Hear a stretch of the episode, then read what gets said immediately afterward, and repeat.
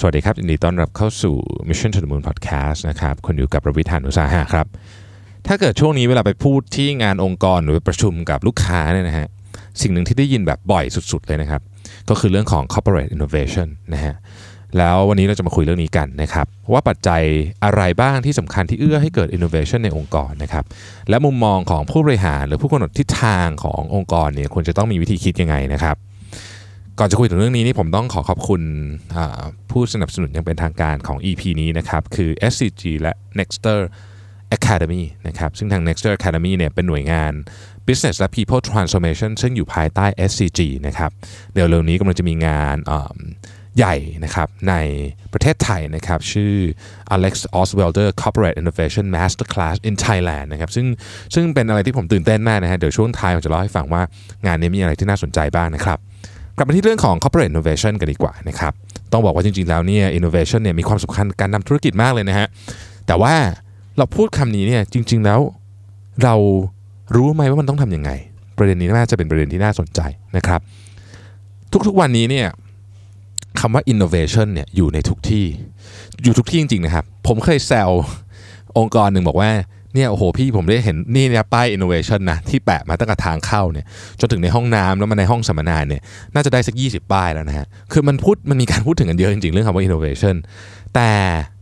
เราเนี่ยให้ความสำคัญกับมันพอหรือยังนะครับเพราะในธุรกิจปัจจุบันนี้ไม่ได้แข่งขันแค่เรื่องของราคาบริการหรืออะไรแค่นี้ เราแข่งขันกันด้วยความสามารถความสามารถนะครับในการสร้าง innovation ใหม่ๆ ให้เกิดขึ้นด้วยนะนะฮะเมื่อพูดถึง สภาวะแวดล้อมในองค์กรเนี่ยเกี่ยวข้องอย่างมาก ผมยังจำคำหนึ่งได้เลยนะครับ คุณต้องกวีวุฒิเนี่ยพูดแล้วผมชอบมาก บอกว่าเราไม่สามารถทำให้ innovation เกิดโดยการเดินเข้ามาในห้องแล้วบอกว่า พวกคุณช่วยคิดอะไรนอกกรอบกันหน่อยสิ มันไม่สามารถทำได้ เราไม่สามารถบังคับให้คนคิดนอกกรอบได้ สิ่งที่เราทำได้คือเราต้องสร้างสภาวะแวดล้อมในองค์กรให้เอื้อ กับการเกิด corporate innovation ต่างหากนะครับ โดยในปกติเราจะนึกถึงเรื่องของสภาวะแวดล้อมในองค์กรเนี่ยเรานึกถึงอะไรบ้าง นะครับอันที่หนึ่งคือความรู้สึกปลอดภัยด้านจิตวิทยานะครับ psychological safety นั่นเอง หมายความว่าไงฮะ หมายความว่าเราต้องทำให้ทุกคนในองค์กรรู้สึกสบายใจที่ได้ทดลองอะไรใหม่ๆนะอะรู้สึกปลอดภัยที่ต้องยกมือแสดงความคิดเห็น แม้ว่าความคิดเห็นนั้นอาจจะขัด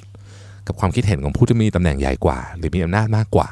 นะครับอย่าให้เกิดสถานการณ์ฮิปโปครองห้องฮิปโปคืออะไรฮะฮิปโปย่อมาจาก highest paid people opinions ก็คือคนที่ได้รับเงินเดือนเยอะที่สุดในห้องนั้น บางทีเนี่ยเราไม่กล้าเถียงนายเราทั้งทั้งที่เรารู้ว่าไอเดียที่นายเราพูดเนี่ยมันไม่ work นะครับอย่าให้สถานการณ์นี้เกิดขึ้นนะต้องสร้างวัฒนธรรมนี้ให้ได้ ไม่ง่ายนะครับ ไม่ง่าย แต่ว่าถ้าทำได้เนี่ยคนจะเกิดความรู้สึกปลอดภัยทางจิตวิทยาอยากจะพูดมากขึ้นนะครับ อันที่สองก็คือว่าล้มเหลวได้นะไม่มีปัญหาอะไรนะฮะคือการสร้าง innovation เนี่ยมันคือการทดลองนะฮะการทดลองต้องลองผิดลองถูกอยู่แล้วนะครับ แล้วก็การล้มเหลวเป็นเรื่องปกตินะครับ ผมอยากให้ทุกท่านเนี่ยลองไปเสิร์ช Google ดูนะฮะคำนี้นะ บอกว่า HBR ย่อมาจาก Harvard Business Review นะครับ แล้วก็ reason of อขอโทษครับ spectrum of reason for failure spectrum of reason for failure นะครับ spectrum ของเหตุผล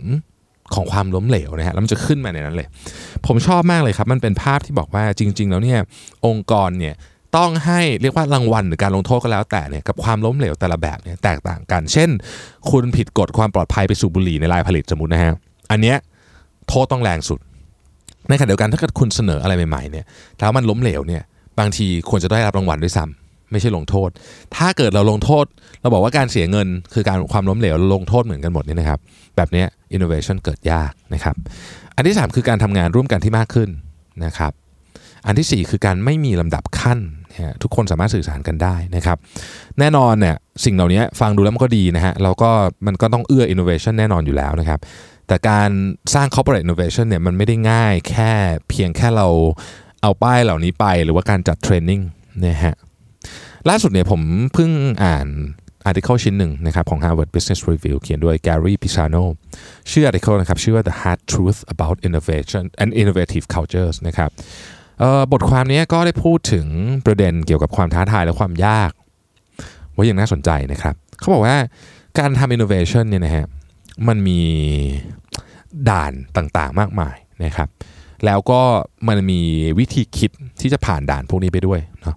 ผมขออนุญาตเอาบทความนี้มา แล้วก็บวกกับประสบการณ์ส่วนตัวนะฮะมาเล่าให้ฟังว่าจริงๆเนี่ยมันเป็นยังไงบ้างนะครับ ข้อที่หนึ่งเนี่ยคือการอดทนต่อความล้มเหลว แต่ไม่อดทนต่อความไร้ประสิทธิภาพ ความล้มเหลวกับความไร้ประสิทธิภาพเป็นคนละเรื่องกันโดยสิ้นเชิงนะครับ ภาษาอังกฤษเขาใช้คำว่า tolerance for failure but not tolerance for incompetence incompetence หรือความไร้ประสิทธิภาพเนี่ยไม่ใช่สิ่งที่เราจะทนได้ ล้มเหลวโอเคนะครับ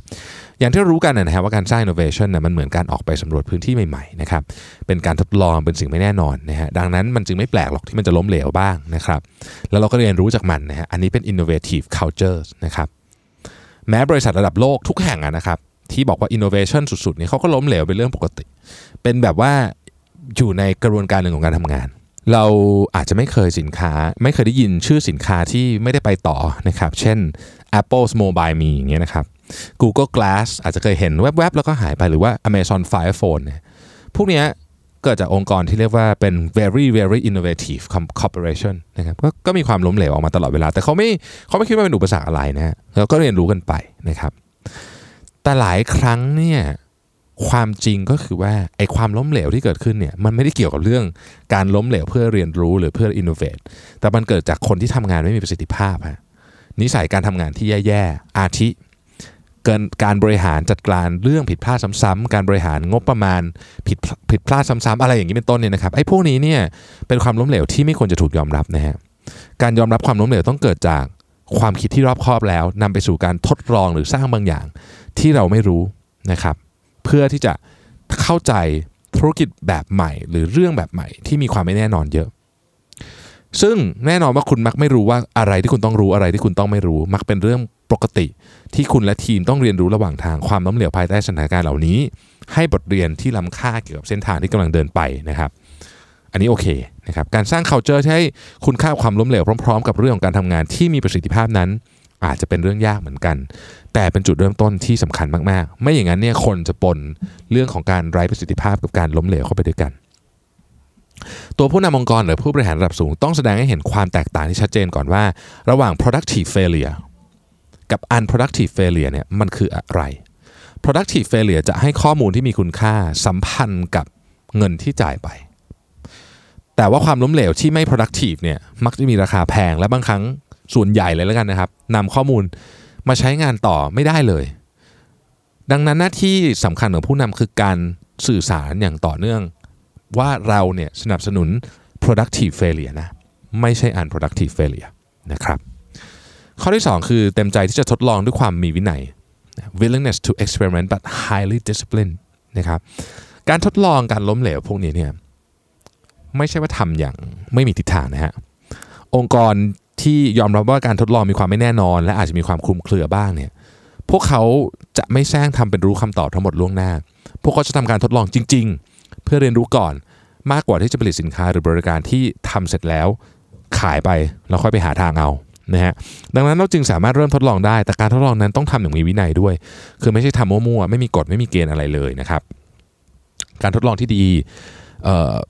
และมีวินัยจะต้องถูกเลือกอย่างรอบคอบและระมัดระวัง โดย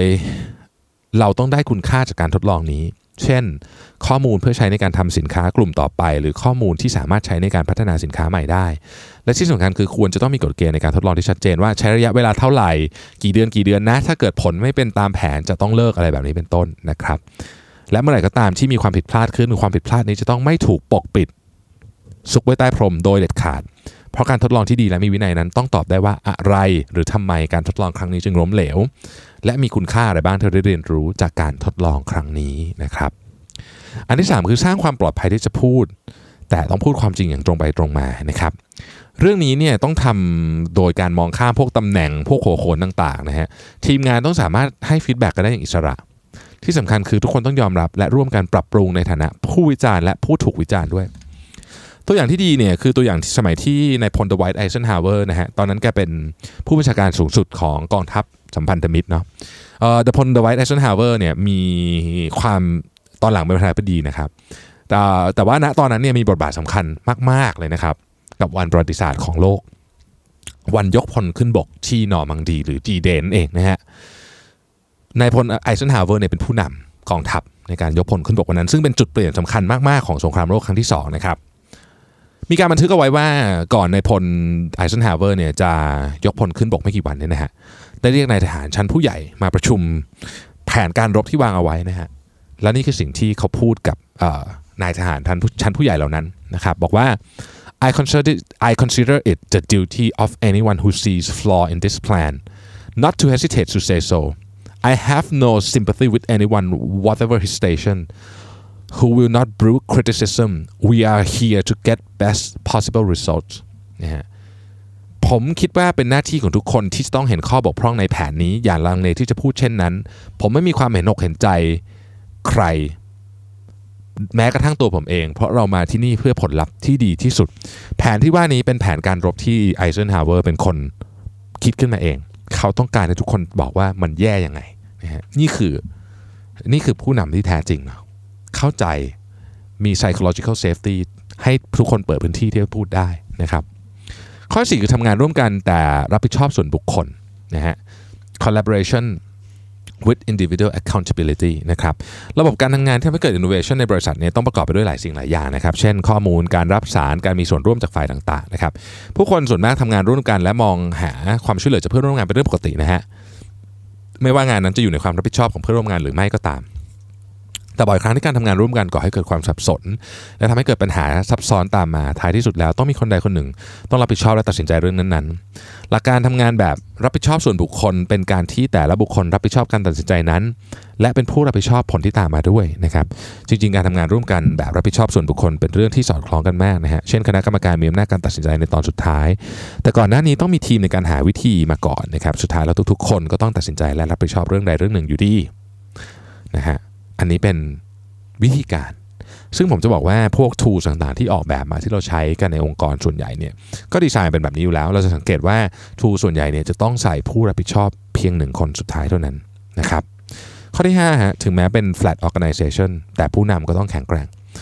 ในองค์กรที่มีความเป็น flat organization เนี่ยผู้คนจะมีทัศนคติที่เปิดกว้างฮะการตัดสินใจต่างๆ แต่ละคนจะได้รับการรับฟังนะครับ ได้รับการเคารพจากความสามารถไม่ใช่ตำแหน่ง และแน่นอนว่าองค์กรลักษณะนี้จะรับการเปลี่ยนแปลงได้ดีกว่านะครับการตัดสินใจจะถูกกระจายออกไป ไม่ได้ถูกรวมศูนย์ไว้ ส่งผลให้แนวคิดและไอเดียต่างๆ มีความหลากหลายและกว้างขวางกว่าแบบรวมศูนย์ แต่การที่องค์กรมีความแฟลตนั้นไม่ได้หมายความว่าบทบาทของความเป็นผู้นำจะลดลงนะฮะจะว่าไปเนี่ยองค์กรที่แฟลตมากๆเนี่ยผู้นำต้องมีความเป็นผู้นำผู้นำองค์กรนั้นเช่น CEO เนี่ยต้องมีความเป็นผู้นำคือมีสภาวะผู้นำเนี่ยสูงกว่าบริษัทอื่นๆซะอีกนะฮะ หากขาดสิ่งนี้เนี่ยปัจจัยหากขาดปัจจัยนี้เนี่ยบริษัทจะเข้าสู่ความโกลาหลในการจัดลำดับความสำคัญและทิศทางของบริษัทอย่างมาก เช่น Google และ Amazon เป็นตัวอย่างของบริษัทที่มีความแฟลตมากๆ พนักงานทุกระดับมีการตัดสินใจอย่างอิสระ เพื่อจะค้นหานวัตกรรมใหม่ๆ เนื่องจากทั้งสองบริษัท มีผู้นำที่แข็งแกร่ง มีวิสัยทัศน์ที่ชัดเจน สามารถสื่อสารหลักการและเป้าหมายที่สำคัญของบริษัทให้กับทุกคนในองค์กรเข้าใจได้ การที่สร้างสมดุลและระหว่างความแฟลตและความเป็นผู้นำแน่นอนว่าไม่ใช่เรื่องง่าย ผู้นำต้องมีความสามารถในการถ่ายทอดวิสัยทัศน์และกลยุทธ์เป็นภาพใหญ่ให้กับลูกน้อง และในขณะเดียวกัน ก็ต้องมีความเชี่ยวชาญด้านเทคนิค และการปฏิบัติงานจริงด้วยเช่นกันสตีฟจ็อบส์เป็นตัวอย่างที่ดีมากสำหรับเรื่องนี้ เขาวางวิสัยทัศน์ที่แข็งแกร่งให้กับ Apple และในขณะเดียวกันก็มุ่งเน้นด้านการออกแบบและเทคนิคต่างๆ เป็นอย่างมากนะครับ ผมขอทวนให้อีกทีหนึ่งนะครับ 5 ข้อที่เราต้องตระหนักเมื่อสร้าง innovation culture 1. อดทนต่อความล้มเหลว แต่ไม่อดทนต่อความไร้ประสิทธิภาพ 2. เต็มใจที่จะทดลองด้วยความมีวินัย 3. สร้างสภาวะแวดล้อมที่ปลอดภัยที่จะพูด และพูดความจริงอย่างตรงไปตรงมา 4. ทำงานร่วมกันแต่รับผิดชอบ ส่วนบุคคล 5. แม้ว่าจะเป็น flat organization แต่ผู้นำต้องแข็งแกร่งมากๆ และเมื่อเราพูดถึงเรื่องของ corporate innovation อย่างที่เราเกริ่นไว้ในตอนแรกของรายการนะครับว่าเร็วนี้ทาง Nexter Academy หน่วยงานด้าน business และ people transformation ภายใต้ SCG กำลังจะมีงานชื่อ Alex Osterwalder's Corporate Innovation Masterclass in Thailand นะฮะเพราะทุกอย่างที่ทุกท่านน่าจะรู้ดีนะครับ เกี่ยวเรื่อง corporate innovation มีความสำคัญมาก และในคลาสนี้ก็จะได้เน้นเรียนรู้แบบลงมือทำเลยนะฮะทุกเรื่องเกี่ยวกับนวัตกรรม ตั้งแต่เรื่องของการจัดการนวัตกรรม เรื่องวัฒนธรรมในองค์กร โครงสร้างองค์กร หรือ organizational structure นะครับ ข้อ 2 การตรวจหาและป้องกันความเสี่ยงที่อาจส่งผลกระทบให้ธุรกิจชะงัก ข้อ 3 วัดผลในแต่ละกระบวนการการทำธุรกิจใหม่เพื่อลดความเสี่ยง ข้อ 4 กระตุ้นการเติบโตของธุรกิจอย่างมีประสิทธิภาพ ข้อ 5 จัดการ business model และ value proposition ของธุรกิจ ข้อ 6เครื่องมือการทำ corporate innovation 8 เครื่องมือเป็นต้นนะครับ โดยคลาสนี้สอนโดยคนที่เราน่าจะรู้จักกันดีคือคุณอเล็กซานเดอร์ ออสเตอร์วัลเดอร์ผู้คิดค้น business model Canvas นะครับเครื่องมือที่ช่วยออกแบบโมเดลธุรกิจ ผ่านปัจจัยสำคัญ 9 ข้อที่ครอบคลุมและส่งผลต่อธุรกิจทุกประเภทนะฮะซึ่งตัว business model Canvas เองนั้นก็ยังเป็นเครื่องมือในการ